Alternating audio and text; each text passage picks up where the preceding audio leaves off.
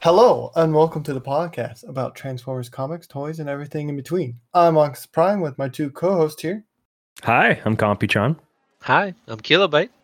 Moving on with our comic discussion for today's episode takes us to IDW All Hail Megatron Volume 4. And as always, spoiler warning. So if you haven't read it already, we highly recommend you go back, read it, and then listen to the podcast.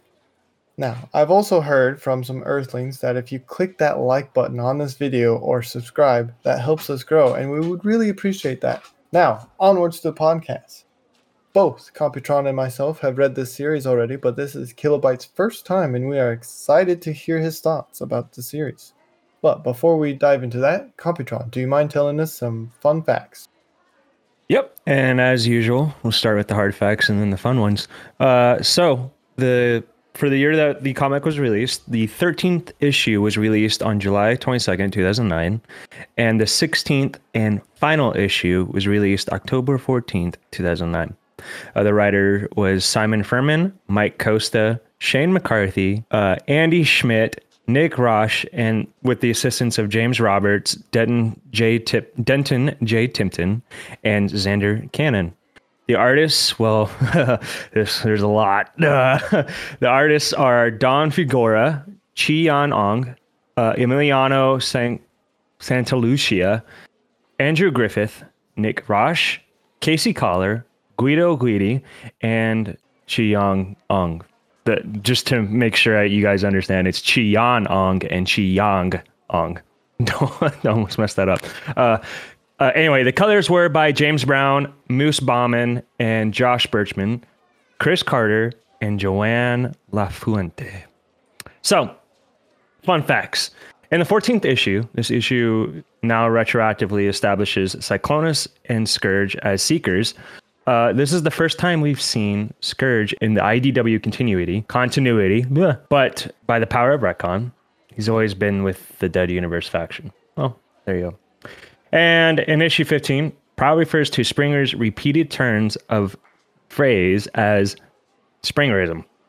And in panel 4, page 4, the marking of Prowl's door reads Highway Patrol Patrol instead of Highway Patrol Police. That's funny. Highway Patrol Patrol. Come join me on the Highway Patrol Patrol. Is that like a police that patrols other patrol? yes. Kilobyte, that's uh, do you mind giving us a short summary of these comics? Will do. Volume 4 of All Hail Megatron consists of four issues that give the reader some insight on what some of our favorite characters fear or think of the whole war. We dive into stories about Ironhide, Starscream, and Sunstreak, just to name a few. And yes, we did say Sunstreaker died in the previous episode, but this volume teases us that maybe may still be alive. This information, as always, has been taken from the wiki. All right, so let's dive right into it. So we're back here, present day. Decepticons are retreating. Optimus is having a spark to spark talk with Ironhide. Thoughts? I like seeing, um, you know, in any comic, I like seeing some, you know, chemistry being built between uh, characters, and I love seeing like relationships.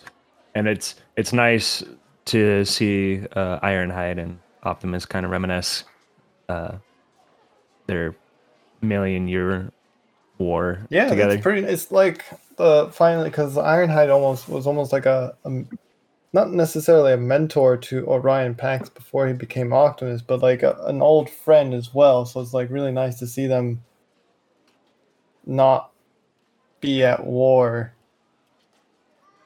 You have to admit that the relationship kind of started off interesting?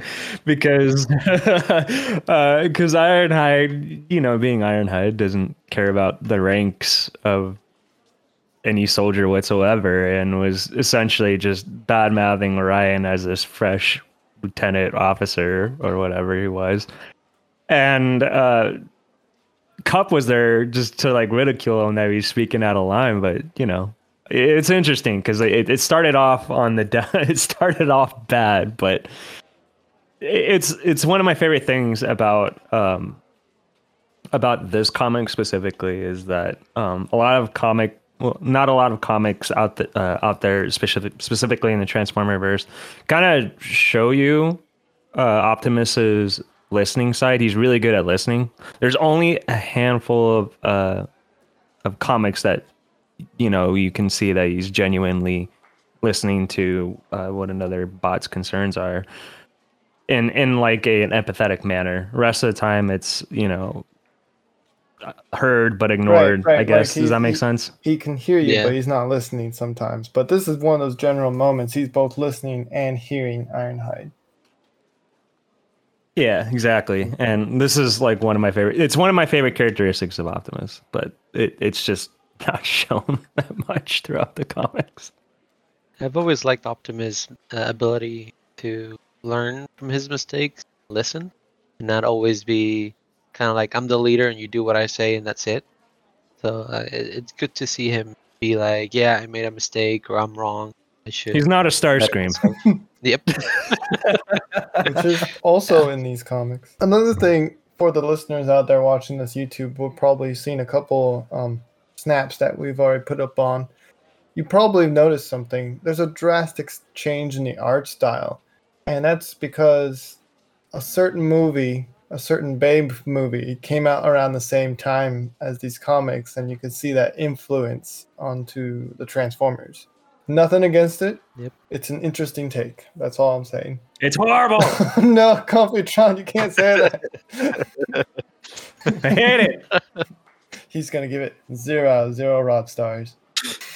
I'm gonna I'm gonna lose a sponsorship on that one, but by golly, I stand my ground. So I guess moving along, uh, unless you guys have anything else to say about Optimus and Ironhide. No, it was sweet. It was a sweet. Yeah, it was it was nice. It was like a bitter, sweet, and short kind of thing. Yeah. But nothing too complicated with it. So in our next one, we see some more information about Starscream, and the fact that, in contrast to the Transformers the movie, there's like a similar setup where Starscream talks about like assassinating Megatron, but instead of like tossing him out of Astrotrain, he says it's impossible due to because Soundwave and his deranged children are nearby. I thought that was an interesting take. Deranged children are always listening. Yep. Uh, I like that. Uh, like at first, he was trying to convince Soundwave to say that, "Hey, we need the Energon. Don't bother." And Soundwave's like, "No, Megatron still functions. He gonna live." if it's the last thing he does. yeah. Loyal, loyal till the end. One of the things I liked about this, the, the the biggest irony of this entire short little thing with uh, Starscream was is he wanted to throw the Matrix of leadership out into the trash because he thinks it marks down his failure, right? And it, it's ironic. The reason why I say it is because instead of throwing it out, he gets convinced not to throw it away, but he brings it in front of like the Decepticons on board, using the Matrix of leadership to win the morale of his uh, of his constituents and to uh, ironically bolster his leadership with the Decepticons. Yeah, I thought that was really interesting. And then you can see how, like, the aftermath of doing that, he's still not okay with how he came to power that way. Like, he didn't want to use the Matrix in that sense.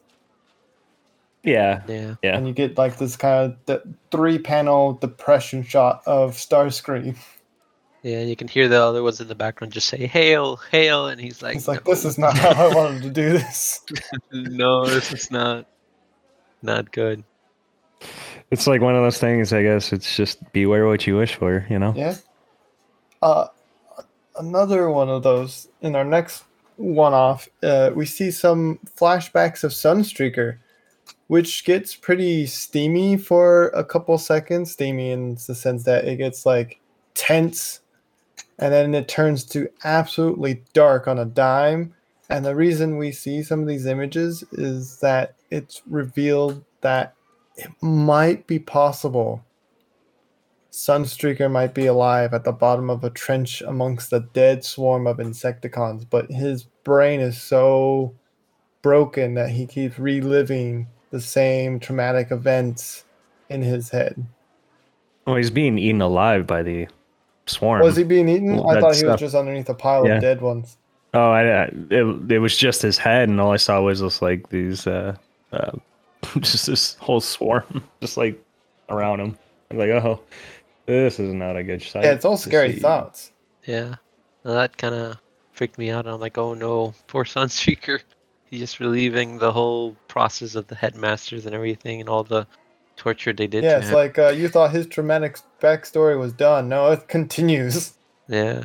You thought he he was done with the, when he sacrificed himself. He's like, nope, still here. Sadly, oh gosh, it was a gut punch of a story. Like you're sitting there and you're like, oh, cool. We're you're you're you're seeing Sunstreaker being hailed as this war hero, and then he gets recommissioned, and then he, you know, and you see him with Hunter, and that gets sad, and then you see his head. And you're like, oh, okay, oh, okay. Yeah, it's this. The entire volume four feels like it's trying to gut punch you because, like, moving to the next one, we figure out why Kup has a cigar or cigar, Yeah, and it's because he's got some serious war PTSD, and the cigar is used to help keep him calm and focused. Uh, it's also laced with an addictive chemical to assist with that. I got radiation. Yeah. right. Yeah, because like, isn't it? There's a scene where he thinks he's being hunted by something, and he fights it, and he sees enemies, but they're Autobots, right? Yep.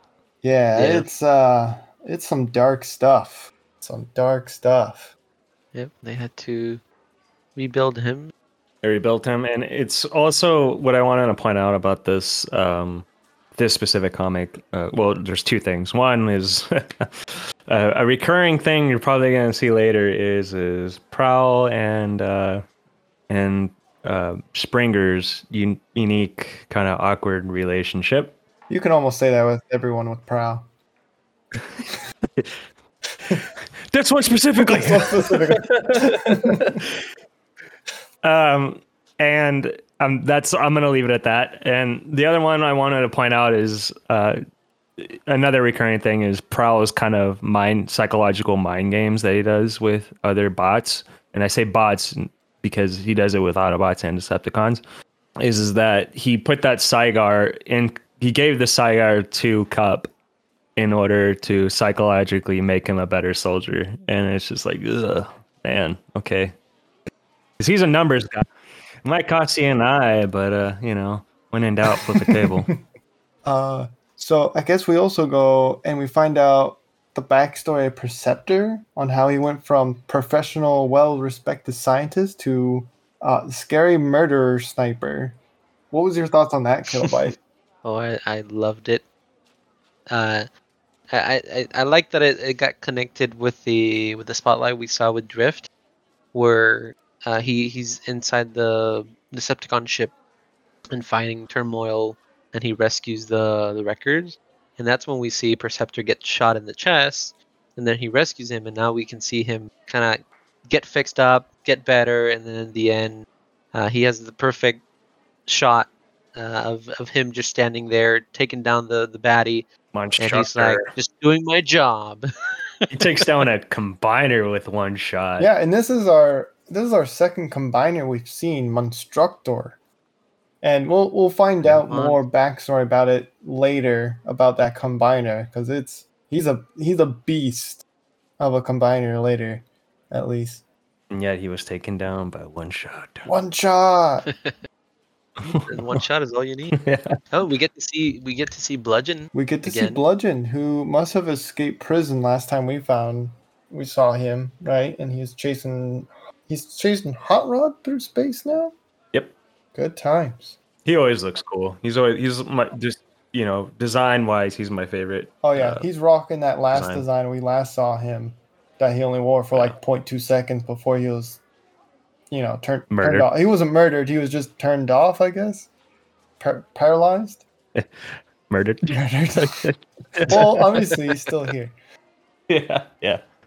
I do like how Perceptor wakes up from like his injury being in the cryo tank, and he just starts working on himself like it doesn't matter and like it doesn't hurt or anything. He's like, I'm fine, all good. I'm gonna do this. I'm, I'm done being shot at. I'm gonna start shooting people now.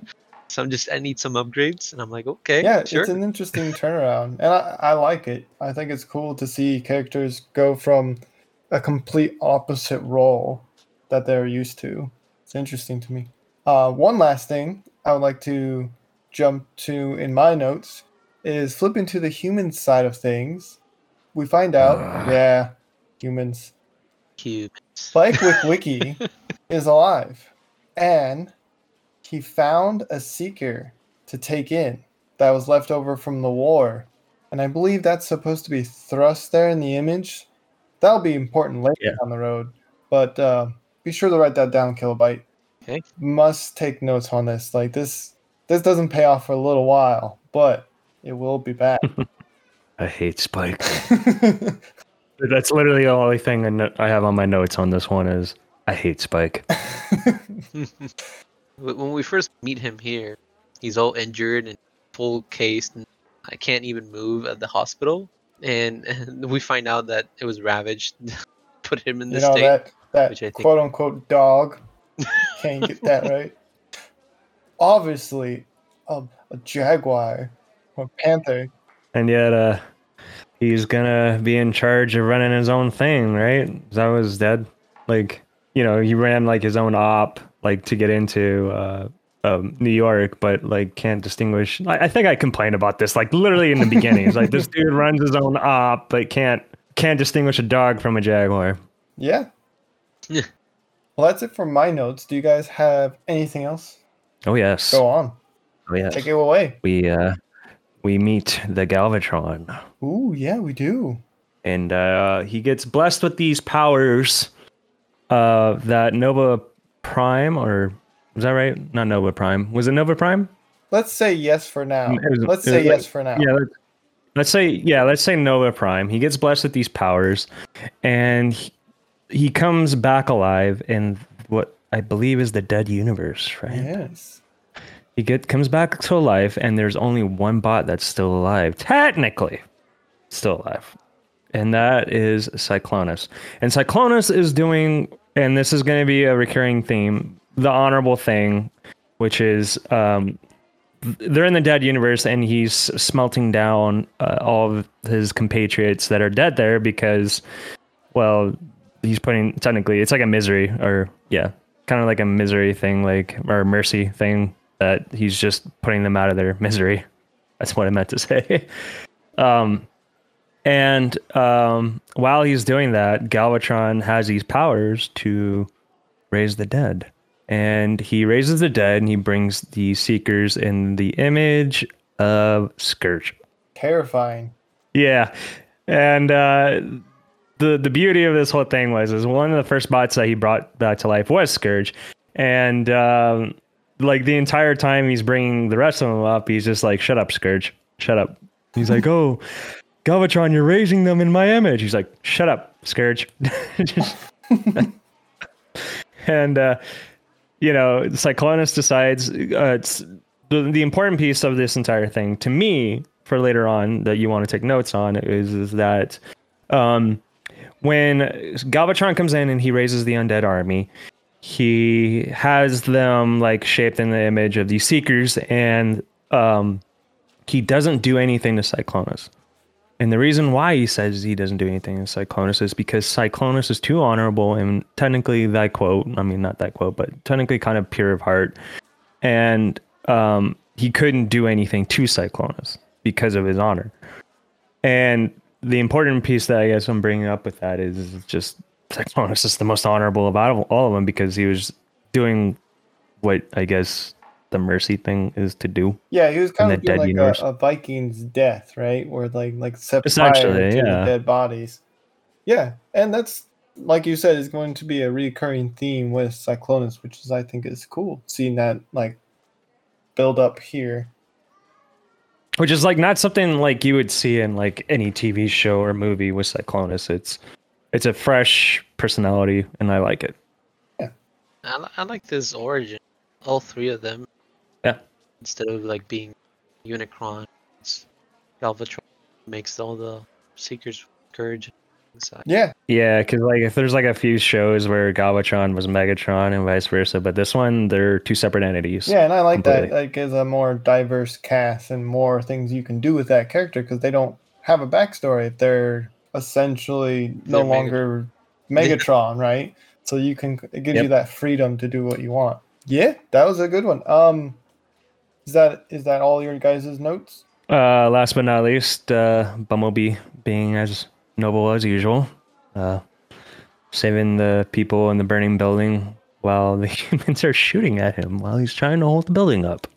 I thought Bumblebee was gonna die. Yeah, Like, oh no. but I, I the, the thing I hate about that ending is they just leave it off as Prime coming back to save him in like downtown New York. I'm like, oh, come on.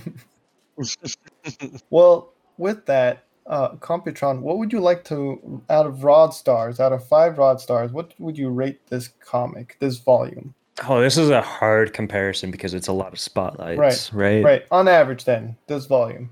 Uh, on average, on all of them, I would out of five. Yep, I would put this at a three point five. that's fair.